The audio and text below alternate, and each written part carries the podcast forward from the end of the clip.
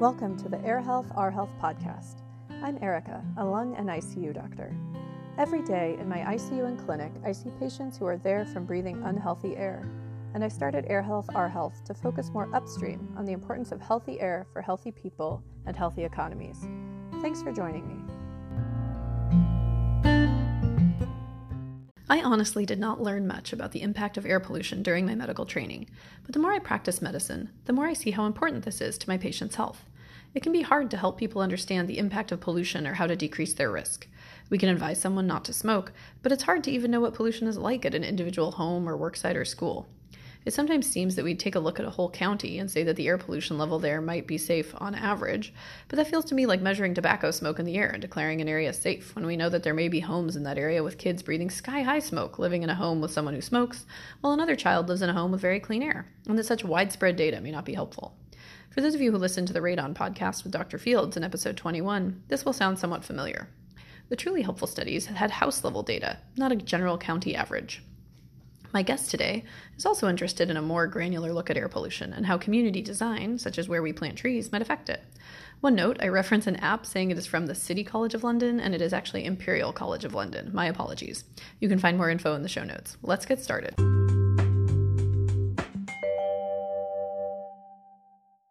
Vivek Shandas is a professor of climate adaptation and founder and director of the Sustaining Urban Places Research Lab at Portland State University. Dr. Shandas studies the effects of urban development patterns and processes on environmental health and justice, with specific attention to the assumptions that guide the growth of human settlements. He has published over 100 articles, three books, and his research has been featured in the New York Times, National Geographic, The Guardian, Scientific American, and dozens of other national and local media. Dr. Shandas serves as chair of the City of Portland's Urban Forestry Commission and serves on several local and national advisory boards. During his spare time and with his family, he revels in the mountains and waters of the Pacific Northwest and pines for late night vegan tacos anywhere he can find them. Native Oregonians will also find it important that, early in his career, Dr. Shandas was an outdoor school teacher in Vernonia, Oregon, under the camp name Chickadee. Welcome to the Air Health, Our Health podcast. Thank you, Erica. It's great to be here. So, first, why don't you tell us about yourself and how you became interested in air quality in communities?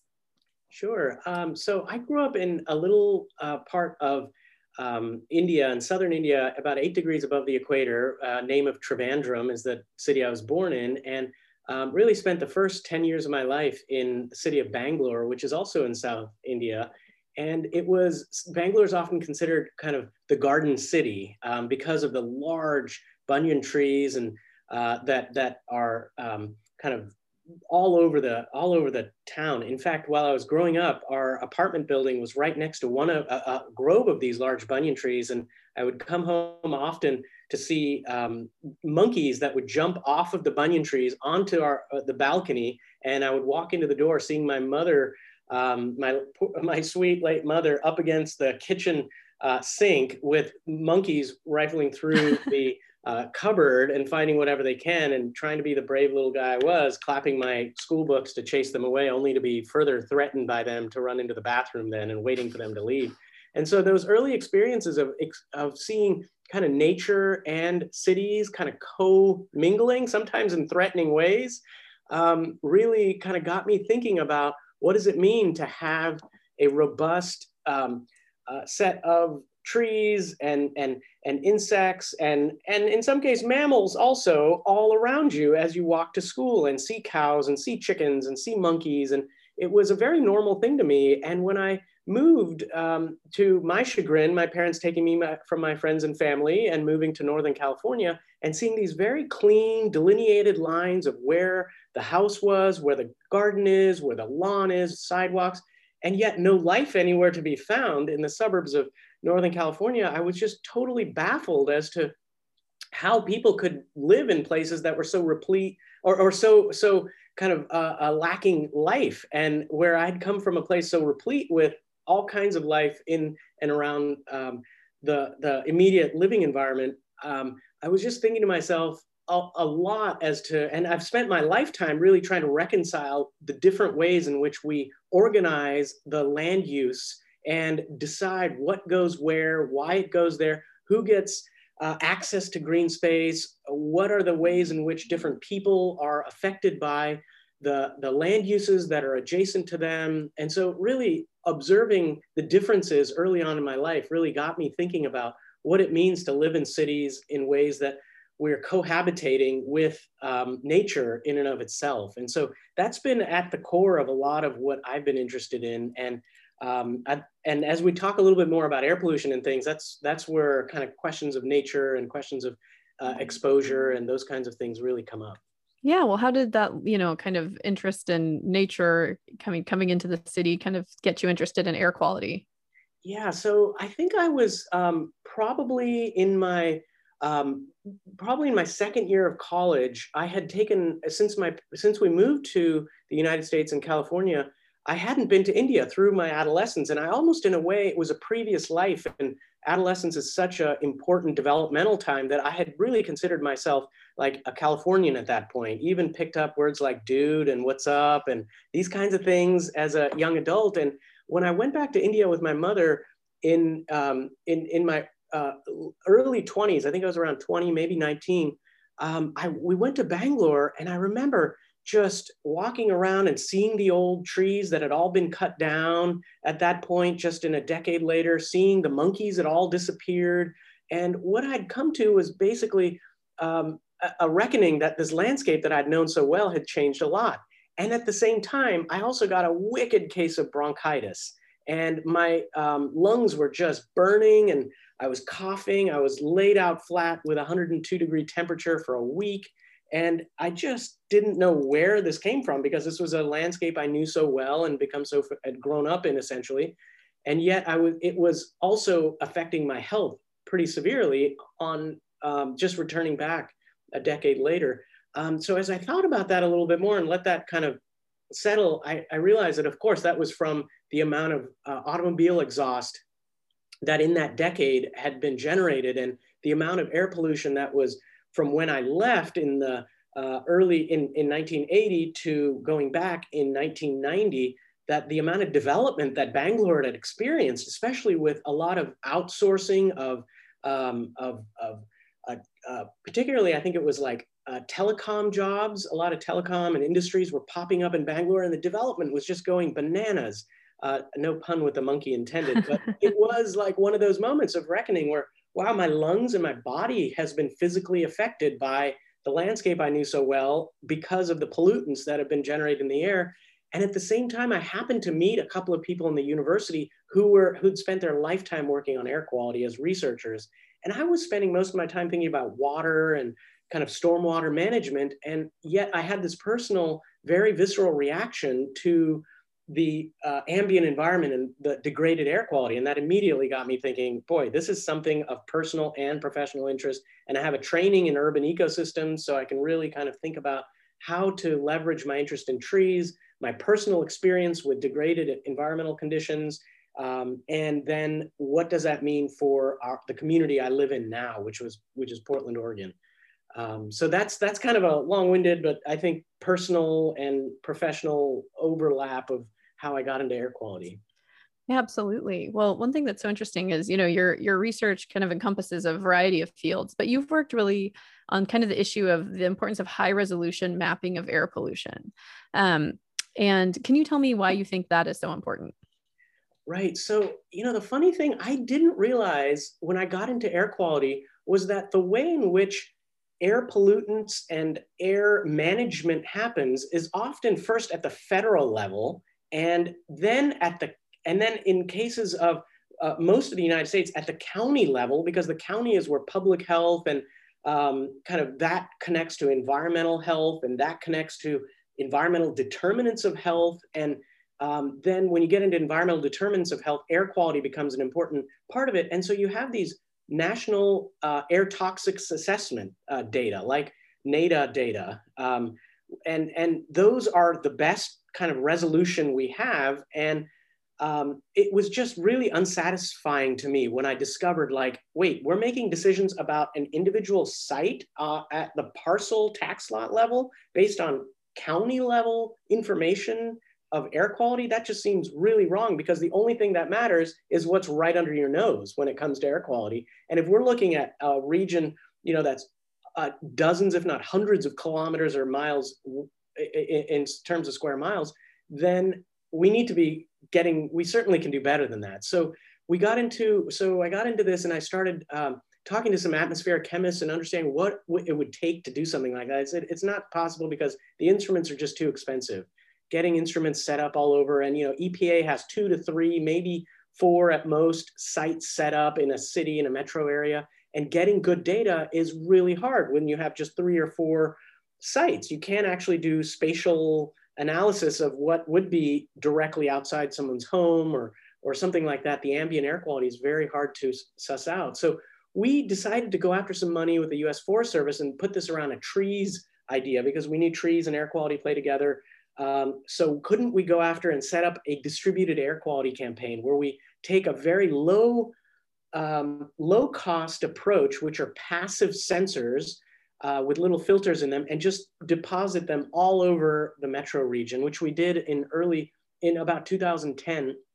We started doing that. And we put up about 144 of these sensors, which at the time was one of the most robust uh, air quality campaigns we'd done that had been done and in the US. And uh, we were only looking at nitrogen oxides, which is a byproduct of combustion, usually from automobiles. Um, and we wanted to be able to look at, and it's a, it's a criteria pollutant, so we could actually think about it from an EPA regulatory standard, and that was really interesting to us.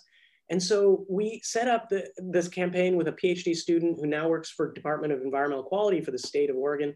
And we were able to kind of get with our spatial analysis and some fancy mapping uh, processes, we were able to get one of the highest resolution descriptions exhaustive for a metro region uh, for Portland. And that just really made a pretty big splash at the time because we were able to show at the street scale what the air quality was really like. And although it was just a snapshot in time, we we were able to prove that we can do this with the appropriate kind of analytical techniques and sampling protocol. And so as we did that, we quickly found that there was a lot of interest in kind of understanding the um, impacts on uh, the, the, disproportionate impacts on communities. So we connected to an environmental protection agency uh, model called BenMap, which is essentially an epidemiological library, which says for each concentration of, for every concentration of a different pollutant, there's health related impacts. And so we we're able to quantify in an economic sense, the impact of the current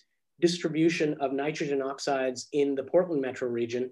And then we were able to link that to also what the trees provide in terms of ameliorative effect on air pollutants. And so that allowed us to do kind of a what are we paying for right now out of our pockets for the existing air pollution, a very conservative estimate of $25 million. And then what are we gaining from the tree canopy that currently exists, um, which was around $5 million per year across the metro region. And then we were also able to spatially explicit define where those impacts were most experienced. And we are able to tie it back to an environmental justice uh, question of those communities that were usually communities of color, lower income communities, um, immigrant communities were often disproportionately exposed to this one pollutant that we were able to um, describe. And so that's kind of where that high resolution topic came up and we were really um, have been going down that route ever since because it's been showing to be very effective in terms of really thinking about what we might do at the local level. You know as a lung doctor taking care of patients with asthma and i tell have someone who would tell me that they were struggling you know and it would you know and i'd be kind of looking through all the different reasons and i'd see that the aqi was you know fine you know green but they would be telling me that you know there's a big construction site next door and you know, I had one patient that just basically said he didn't leave his house for his apartment for six weeks because he had such really bad COPD. And whenever the construction was going, he yeah. like he just couldn't breathe walking past it. And you know, when you think about, you know, if one level, you know, in one area of town, like the AQI is, you know, 500 and the other area of town, it's 10, but it's spread out on average, it's fine. But you're just going to be missing a lot if you're just letting air pollution waft by your sensors. right. Right. It is. It is remarkable. I'm amazed that you actually are even getting to that level of granularity in your discussions and that they are revealing what's going on around them because that is something we've been trying to get doctors and general healthcare practitioners to kind of really identify like is your if we could create a map with high resolution descriptions could a doctor or healthcare practitioner like put in an address and say well this is what we're actually seeing in this neighborhood over this period of time. And generally, while AQI might be green, it's yellow or red in this particular part of town because we do see that spatial variability playing out across a across a region. Yeah, it's interesting, you know, because I think, um, you know, I love the American Lung Association dearly, and they always, you know, publish this annual State of the Air report, which obviously is really important for looking at where, you know, kind of achieving attainment. Um, but it's interesting to think, you know, to me, increasingly, it seems like that's just um, because, you know, you're kind of using DEQ sensors, of which there may only be four right. in an entire region. If you're lucky, it seems like we may be missing um, a lot of information. Is that what you have found in your research? Yeah, I mean, the we used. I mean, we did a couple of different things. We tried to use the EPA and DEQ sensors to um, understand what's happening, and that's often just a very local synoptic um, sample that's taken. It's just what's happening literally in Southeast Lafayette or um, uh, uh where one site is in Portland, for example, and that you know can, we we haven't been able to get anything that would tell us what's happening Southeast Lafayette is about what maybe a mile from 82nd. Yet when we do the sampling at Southeast Lafayette, and then when we look just a mile away, it's orders of magnitude difference. Um, and this is something that really, um, you know, put up some red flags for us in terms of like we cannot even tell a community that they're getting ex exposed to a tremendous amount of air pollution, and yet we have all this data telling us that their um, lifetime exposure to air pollution would affect um, their health and well-being in you know in the long run likelihood of cancer et cetera. And so these things have been really on our mind a lot as to how to help communities better know. For example it'd be amazing to have something on a phone where if a, a parent is walking a, a child to school to know if my asthmatic child if i walk on this street versus versus walk on that street it could be a very big difference in terms of what my child is going to inhale over this period of a you know half a mile mile whatever it is City College of London has an app for that. Oh, cool. Okay, I'm not yeah. surprised. When I was at European Respiratory Society this last time, they actually have an app to help you pick your route to work or your commute based on the air quality monitors. I mean, they have you know a diesel problem that dwarfs ours, but it's uh, it's um. I was thinking about trying to you know maybe if I if only someone at PSU wanted to work on that. oh, for sure. I mean, there's a that I, I know the group that actually has been working on that. This group Habitat Map and another group uh, AethLabs has actually been doing the PM sensors as well as the black carbon sensors in London. And there's a great picture that I have of the mayor of London holding one of those instruments and standing in the middle of a street. So I'm, I'm not surprised that they've actually done that. That's amazing. Yeah, it's it's hard because sometimes, you know, when I'm you know, when you start to focus a little more upstream when you're starting to be like, well, who who can who can clean this stuff up? So, you know, when you try to go talk to your county commissioner or your legislator about, you know, you know air quality or your concerns you know as a doctor a lot of times people just kind of point to the sensor and say oh well we're in attainment like yep. Yep. you know if we're trying to you know decrease diesel exposure people say oh no but it's in attainment why are we doing all this stuff if we're in attainment and it's right. hard because it, it seems like we don't really have a every time we try to truly measure the problem it's um it's very severe and significant but then if you're using a bad yardstick it's mm-hmm. Mm-hmm. you know mm-hmm. how are you measuring your problem Yes, exactly, exactly. And and that yardstick is, you know, can measure in large increments as opposed to the more precise um, increments that we're trying to get to. Yeah. Well, so what your modeling shown about, you know, diesel particulate matter in the Portland area and then the other thing I really want to ask you is, you know, how do you measure quote unquote diesel particulate matter? Because that's the thing that I struggle to explain because it's not one thing, it's a variety of forms of air pollution. And so, you know, everyone is always saying, well, why is it diesel? How do you know it's diesel or versus just yeah. PM 2.5 or NOx or anything like that? So, would you be able to speak to that? Yeah, maybe just a little bit. This is getting into um, my comfort zone, gets a little bit um, challenged here in terms of the the specificity of like the uh, chemical components that we're talking about and then getting into the measurement systems because i rely largely on atmospheric chemists who have the you know aethalometers they have like the expensive equipment that we put in the often we put in the back of a car with a tube sticking out of the back window and we drive around collecting samples and we've done that um, now. Another grad student who just defended successfully her uh, master's thesis yesterday, uh, Kirsten Sarla, she um, actually uh, was part of an EPA Environmental Protection Agency project that I have with Dr. Linda George and Dr. Julie Fry at Reed, Linda George at PSU, and Department of Environmental Quality, um, Meenakshi Rao there.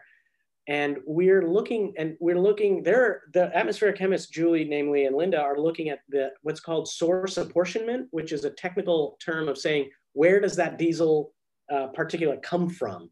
And while you can get it from you know, um, construction, as you were talking about earlier, you can also get it from rail, uh, from trains. You can also get it from marine. You can also uh, get it from cars and, you know, on road. The on road stuff is apparently really well calibrated. And the models that are out there, like there's a model that DEQ, DEQ created called the Portland Air Toxics Solutions Model, PATS. That's the recent iteration uh, of a model that was called PATA, Portland Air Toxic Assessment, which was 2011. This is the later version.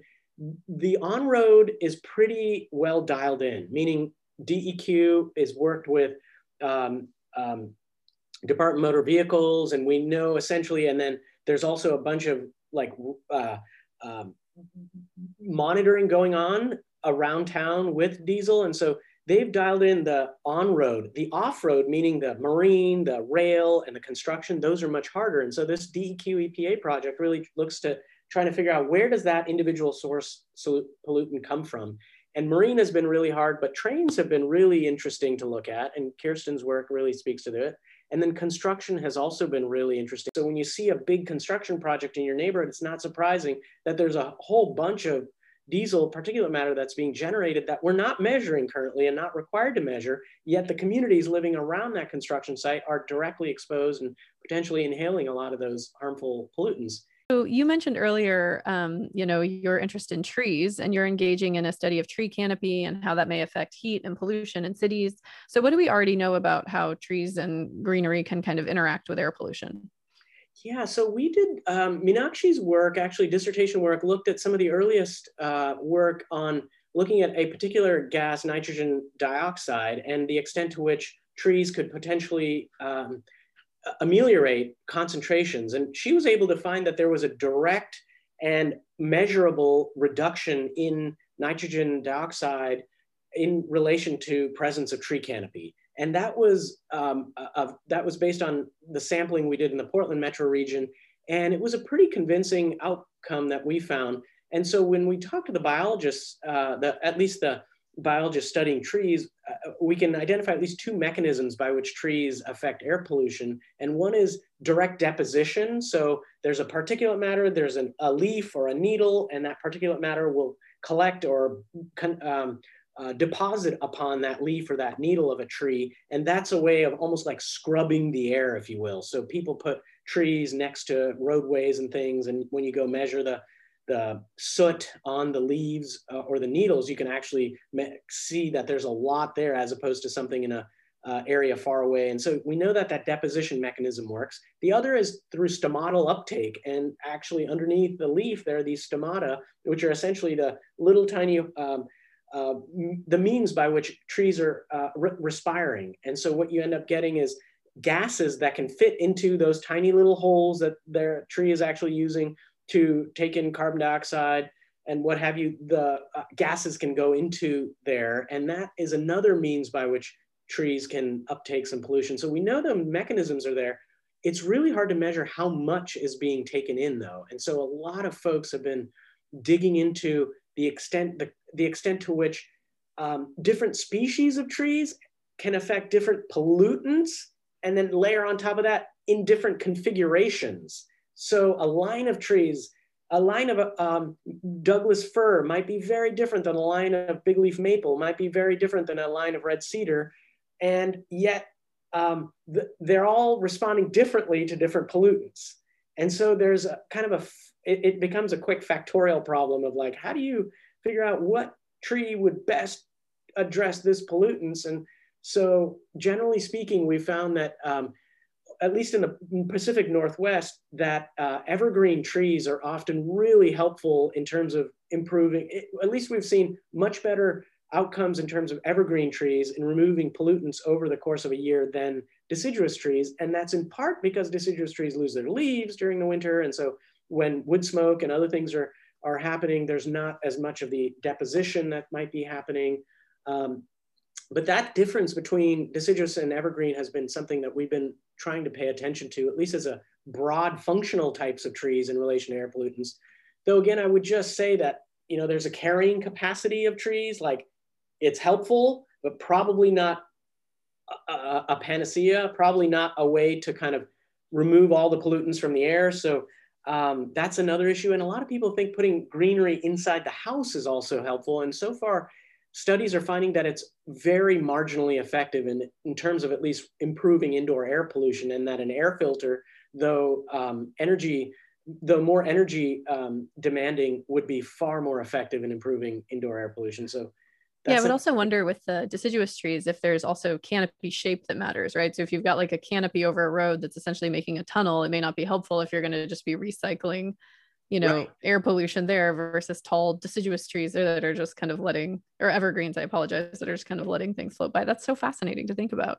Yeah. i did notice um, one study published with you as an author that had mentioned that kind of being strategic in planting trees in a city might reduce asthma exacerbations by around 6% due to the decreased um, nox um, you know particulate matter kind of removal. Could you talk about that? Is that you know based on modeling specific to portland or yeah, that's so that's the study I was referring to that we did um, from about 2010 to about 2015, that early part of this uh, last decade. And part of what we were finding is that this is an epidemiological study where we are able to look at the amount of trees in a specific location. Um, it's a correlational study that's relying on the epidemiological library called BenMap, Benefits Mapping Program. And that is, they have like concentration related to specific hospitalizations, asthma, missed school days, and each of those have quantifiable economic metrics that are that are put to them. And so what we end up what we are able to do is look at the percentage of impact from having a cluster of trees in a specific location. And so that the empirical data combined with the model, the uh, model that we create, essentially a land use regression model, which is then combined with the BenMap model, allows us to get at that kind of uh, effect of trees on um, asthma rates. And so this is again region wide, model based, though I think we are just scratching the surface of what we could do in terms of actual epidemiological studies that would track people over time and do a whole panel study on kind of those who live near trees versus not live near trees and look at behavioral um, help look at behavioral um, processes in relation to potential exposures as well. So there's there there's a lot more to be done in this this field. Maybe you get friends of trees to drop a particulate matter monitor every time they plant a tree. We've talked to them about it. Yeah, totally. Yeah, that that's something we're thinking about how to actually measure. Um, but until we get low cost sensors that are anti graffiti or anti vandal vandal proof, it's really hard to put some expensive equipment out there in the city and i'm sure yep so you also have looked um, at the impact of historically redlined neighborhoods and air quality and can you remind us of what redlining is and what your studies have found Sure. So redlining was a process that started in the that was codified in the 1930s around racially focused.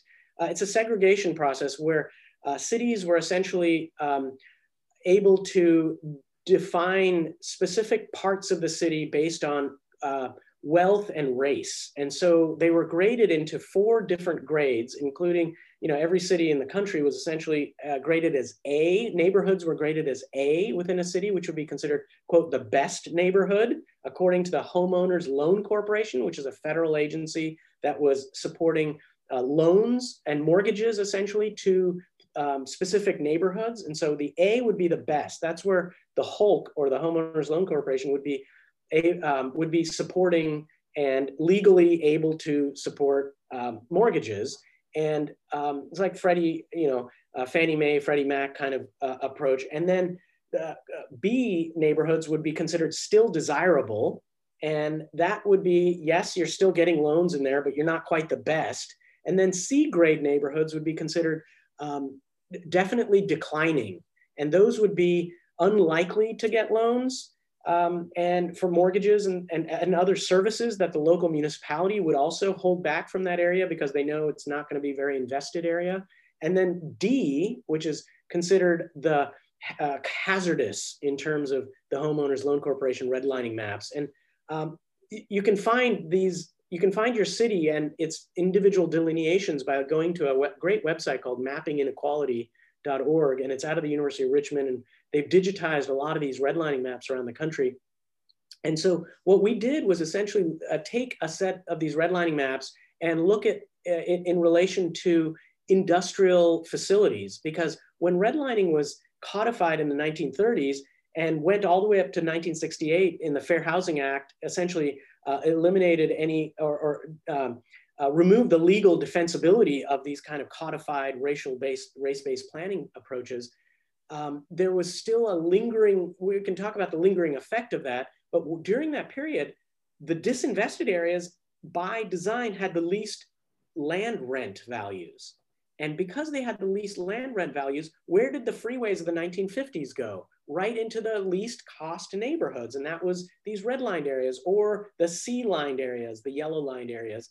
And where did the big box stores go? The C or D areas. Where did the industries go, which needed a lot of land, um, manufacturing and um, and those went right into the red line areas, or at least adjacent to them, because red line was only referring to uh, residential neighborhoods. And so right next to those redlined areas would be the industrial uh, facilities, the, um, the freeways, the big box stores, the housing projects, et cetera. And so what we did was take the uh, red line maps of Portland and we looked at based on um, Cleaner Air Oregon, which is a program that the governor, Governor Brown put forward in, um, I think it was 2006, no, I'm sorry, 2016, and then promulgated um, or maybe it was even, yeah, 2016. And then um, it required a disclosure of pollutants emitted by industries around the state. And so we were able to take the self-disclosed pollutant data from these different industries, the addresses of the industries, and then map them in relation to the redlined areas in the city of Portland and found that, um, that communities of color were living closest to all of these top 10 um, highest polluting industries in the Portland area, and that they were all living, uh, that the majority of um, communities of color were um, in close proximity to these industries as opposed to their non-red line counterparts. And so that got us to really think about how the exposure that um, people have to large amounts of, you know, acetaldehyde, chromium 5, benzene, these pollutants, often carcinogen, carcinogenic pollutants that are coming out of the stacks of these industries are falling right onto communities that are immediately adjacent and by design through the redlining process are being exposed disproportionately to these pollutants. And so when you see maps of COVID coming out of where, which communities are most impacted, it's not a surprise. I saw them over and over again, and I'm like, okay, now we have an LA study. Now we have a Chicago study. Now we have a Baltimore study. And you look at the redlining maps, and you're like, no surprise that the adjacency and the what I what I like to refer to as the weathering effect of long-term exposure to air pollutants it has on your immune system and your inflammatory response and these other um, kind of medic, which you know far better than I, but these medic, these kind of physiological responses that the body has can have a weathering effect over time. And so when a when a virus like uh, COVID nineteen comes through, you're already more you're likely more susceptible to it, and therefore you're you it's more transmissible, and you end up you know becoming sick. And it's it's like yes, maybe communities of color are more frontline workers and have more exposure to people who have it, but also there's probably likely a more higher level of susceptibility to these because of that long-term exposure to pollutants, either because of the industries or the freeways or the other things that um, communities, low-income communities and communities of color are exposed to. Absolutely. Well, with PM 2.5 alone, with COVID 19, we think 17% of the US mortality is attributed to the interaction with PM 2.5 and COVID 19. Oh, you wow. know, and so if you look at the communities that are breathing the highest levels of PM 2.5 from traffic related air pollution, unfortunately, those maps just overlap. yeah. Oh, that's interesting. I didn't know those exact statistics. Absolutely. Well, I'm happy to share a podcast episode with you about it. I will look it up. Yeah. Thank you. So, one thing I try to focus on with Air Health, Our Health is also our wealth. Um, we are spending so much money now on unhealthy air and its effects. And you have actually participated in trying to put a framework in place on the economic benefits we derive from natural resources like just breathing clean air and other ecologic services that we kind of take for granted and don't think of as benefiting us until they go away. So, can you talk about that? Yeah, this is a whole field of work that's been going on long before I got ever got into it, and I would attribute it to folks like you know Bob Costanza and um, what's his name, uh, Root, uh, Root, Dr. Root out of um, Europe. I mean, there's so many of these studies that have been trying to characterize the extent to which green spaces are directly contributing to improved environmental conditions, and whether that's reduction in heat, whether that's improvement in air quality, whether that's absorbing stormwater and reduction of flooding.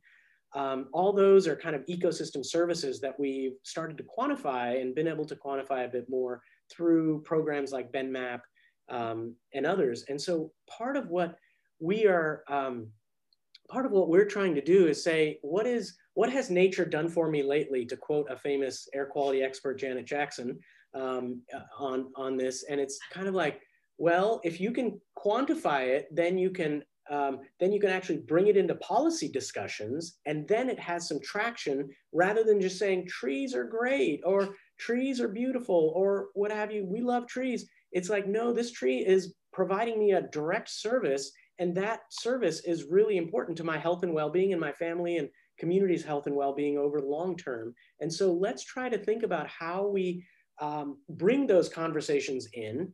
And what's challenging is that when you look at ecosystem service distribution across a urbanized region, the redlining maps are really helpful. And since we were just talking about the redlining maps are really helpful for finding those distributional effects because the areas that are redlined also have the least amount of ecosystem services provided by green spaces, whether they be parks or street trees or green roofs or anything like that. Whereas the uh, green lined areas, they're uh, kind of quote the best areas, often have the highest level of ecosystem services. So not only are communities living in green, green lined areas benefiting from mortgages and building wealth over time. And because you have a home, you're able to sell that home, build wealth, appreciated value, and buy and, and kind of increase your uh, wealth that way. You're also reducing your healthcare costs and your healthcare impact that uh, other communities that are exposed to greater levels of pollution are paying for. And so these redlining maps have been really a helpful framework to just help describe how planning decisions that were made almost 100 years ago are, are playing out even today. And the fact that we've looked over the last 35 years of greening in cities across the country, and we're seeing a new form of redlining that's still playing out, that greening campaigns are not benefiting those that are in redlined or, or yellow lined communities, and are still, the trees that are being planted are still being planted in the uh, best or still desirable parts of neighborhoods of cities. And so not only is there a long-term wealth building that's happening in the green line communities, but there's also more ecosystem services attributable to those areas and a better health outcomes as we're seeing.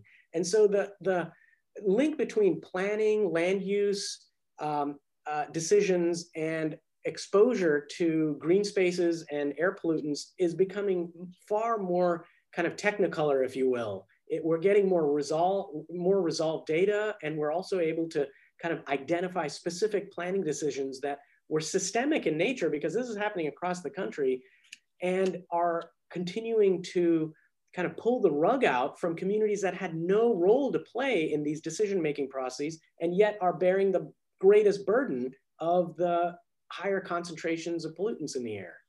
And so that kind of really yeah. is salt in a wound, right? well and there's it's just such a frustrating there's such a frustrating like zero sum mentality for this like it's your your point about you know policymakers don't care until you talk about money and it is wild to have just witnessed that i think i had not really you know seen that much of or thought that much about it i got to be honest. I've been gotten involved the last several years you know on tobacco and air um, pollution advocacy mostly because the american lung association asked me to go do it. And and it was just because like as a doctor and patients will do this too. Like i'll be talking to someone about quitting smoking and they just don't care about their health. But the minute i talk about like what if you can't pay for your kids food like what if you have to miss a sick day and you can't afford something for your kids then they care about it and i'm like you should care about your health but they don't they care about the money they like and they do sometimes but a lot of times they that's what gets them is when they think about gosh, like this is costing my family. Like, what if your kid gets asthma? What if they can't go to school? What if they can't get a good job because they miss so many sick days? Like, then they start to worry about it. And so, for whatever reason, money is this universal language that kind of ah. helps people understand it. And this kind of zero sum idea that it's okay even if someone's like morally okay with there being some group of people that's been driven into sickness and healthcare expenditures and this kind of constant drag on their own life and happiness like even if someone was okay with that i'm like that costs all of us money anyway right? Who's paying the healthcare premiums right, right. we're all right. paying tax dollars into medicare and medicaid. We're all paying healthcare premiums. All the employers are having their employees miss sick days right? Like we're all like not achieving our full human potential. Where kid have kids have like lead in their brains. Like there's this zero sum mentality where it's like well, someone's got to breathe polluted air. I'm like, what if nobody breathes polluted air? Right. like we right. could all be happy, healthy, and wealthy. Like, right. right. What if we just got rid of tobacco? Like, I love that. I love that. Yes. yes. You know, it's what just this we... weird way of looking at it. It's like this framing of environment versus the economy or health versus the economy, as if like the price of wealth has to come from our air quality or our health. Yeah. And it just seems so obvious that the opposite is true. Yeah. That, and I'm just not sure if like you've observed that. Oh, I've absolutely observed that. We only have a certain amount of resources in the world, and therefore we have to make sure that those resources go to the communities that um, you know that are able to lobby for them the hardest, or something along those lines. And it's like, wow, no kidding. If that's the model that we have set up, then we're basically talking about an absolutely unequal playing field, and one that you know really challenges this American notion of like anybody can you know do by by hard work and by diligence and by really uh, striving for the best, anyone can pull themselves out of poverty, pull themselves out of poor health and air. And it's like, oh my goodness, that is such a uh, false narrative in the sense of we have seen how hard it is for any community to be disinvested over generations and to see that that's an intergenerational wealth gap that has persisted over a long period of time including uh, a report that came out of uh, the Federal Reserve Bank of Chicago that really got me started on this whole redlining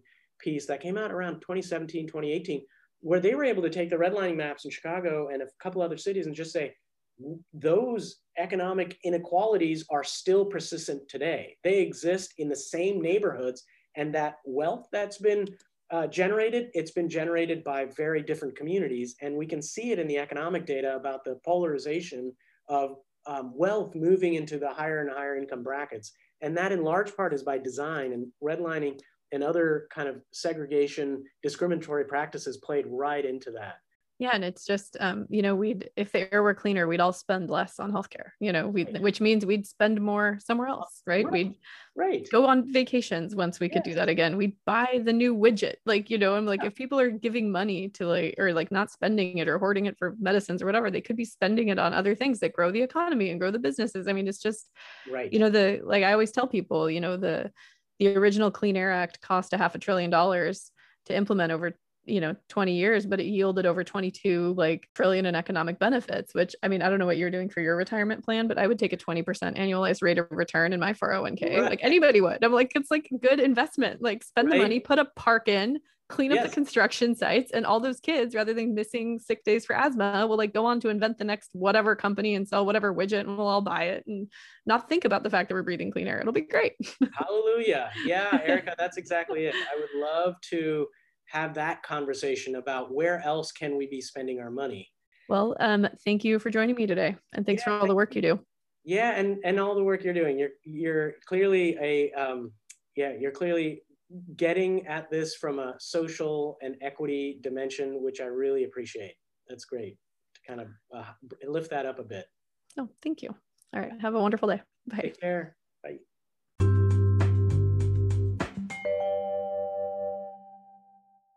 I really appreciate Dr. Shandas' perspective on both how to quantify the economic benefit of healthy air and how the granular effects of air pollution may affect people on the street by street level.